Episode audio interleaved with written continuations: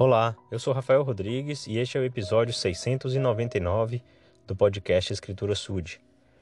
No documento A Família Proclamação ao Mundo, publicado pela Igreja de Jesus Cristo dos Santos dos Últimos Dias em 1995, nós lemos o seguinte: Deus ordenou que os poderes sagrados de procriação sejam empregados somente entre homem e mulher legalmente casados esse tema, nessa doutrina, precisa estar na pauta de nossas conversas em família, precisa ser uma constante também na nossa comunidade, na nossa sociedade.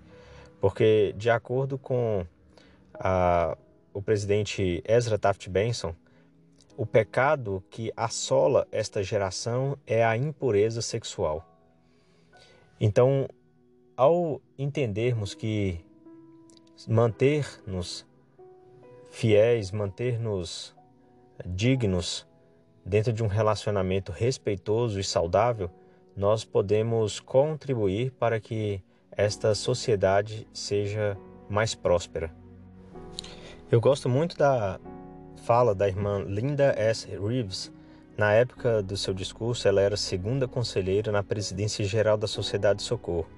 Ela disse o seguinte: as crianças e os jovens precisam saber dos perigos da pornografia e de como ela domina a vida das pessoas, causando a perda do espírito, sentimentos distorcidos, enganos, relacionamentos prejudicados, perda de autocontrole e um consumo quase total de tempo, pensamentos e energia.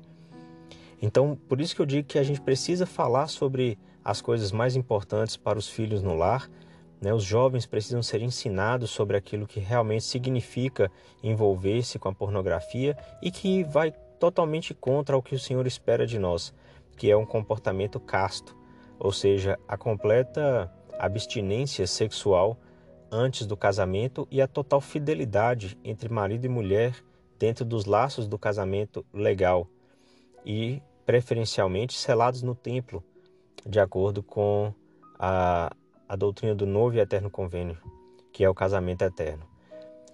Algumas situações é, envolvem o fato da, dos casais não poderem permanecer juntos.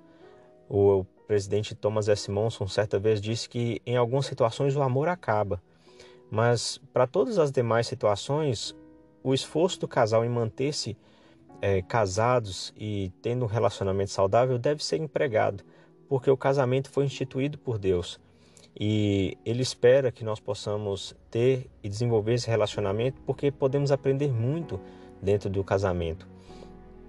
O, o presidente, o elder Richard J. Scott, na época, né, hoje já falecido, ele disse que é, o envolvimento da pornografia dentro do casamento destrói a maioria dos relacionamentos.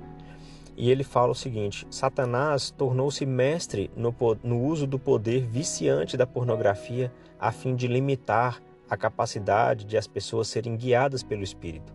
O ataque da pornografia sob todas as suas formas doentias, malignas e corrosivas tem causado sofrimentos, dores e angústia e tem destruído casamentos.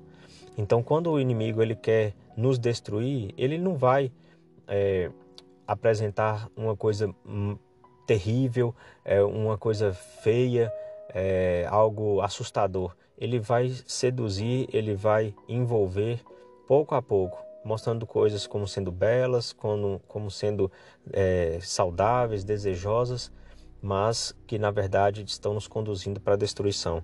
Então, quando a gente começa a se envolver com é, a pornografia, às vezes ela vai surgir de, de coisas simples, parece um, um relacionamento bonito ali num filme, numa novela, né? é como se aquele casal fizesse muito mais sentido, ficasse muito mais bonito do que é, aquele casamento que está é, instituído no momento. Então as pessoas começam a, a, torcer, a vibrar para que aconteça a separação, para que aconteça o adultério, e a gente vai se envolvendo nesse tipo de é, pensamento, de emoção, quando a gente começa a fazer parte do, do plano do inimigo, que é o de concordar com a separação, com o divórcio, porque a outra pessoa, né, o amante, o adultério ali parece ser mais bonito do que o casamento. e isso não é verdade. É, as pessoas precisam se amar, como disse o, o presidente Monson também. É, escolha o seu amor e ame a sua escolha.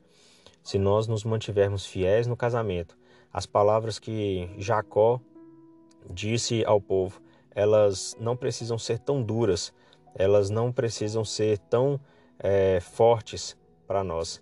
Em Jacó, no capítulo 2, versículo 35, ele diz: ele disse aos homens que estavam sendo infiéis: Eis que haveis praticado maiores iniquidades que os lamanitas, nossos irmãos.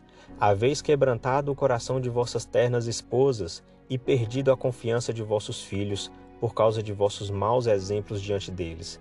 E os soluços do coração deles sobem a Deus contra vós. E por causa da severidade da palavra de Deus, que desce contra vós, muitos corações pereceram traspassados por profundas feridas. O Senhor realmente espera de nós total fidelidade dentro do casamento.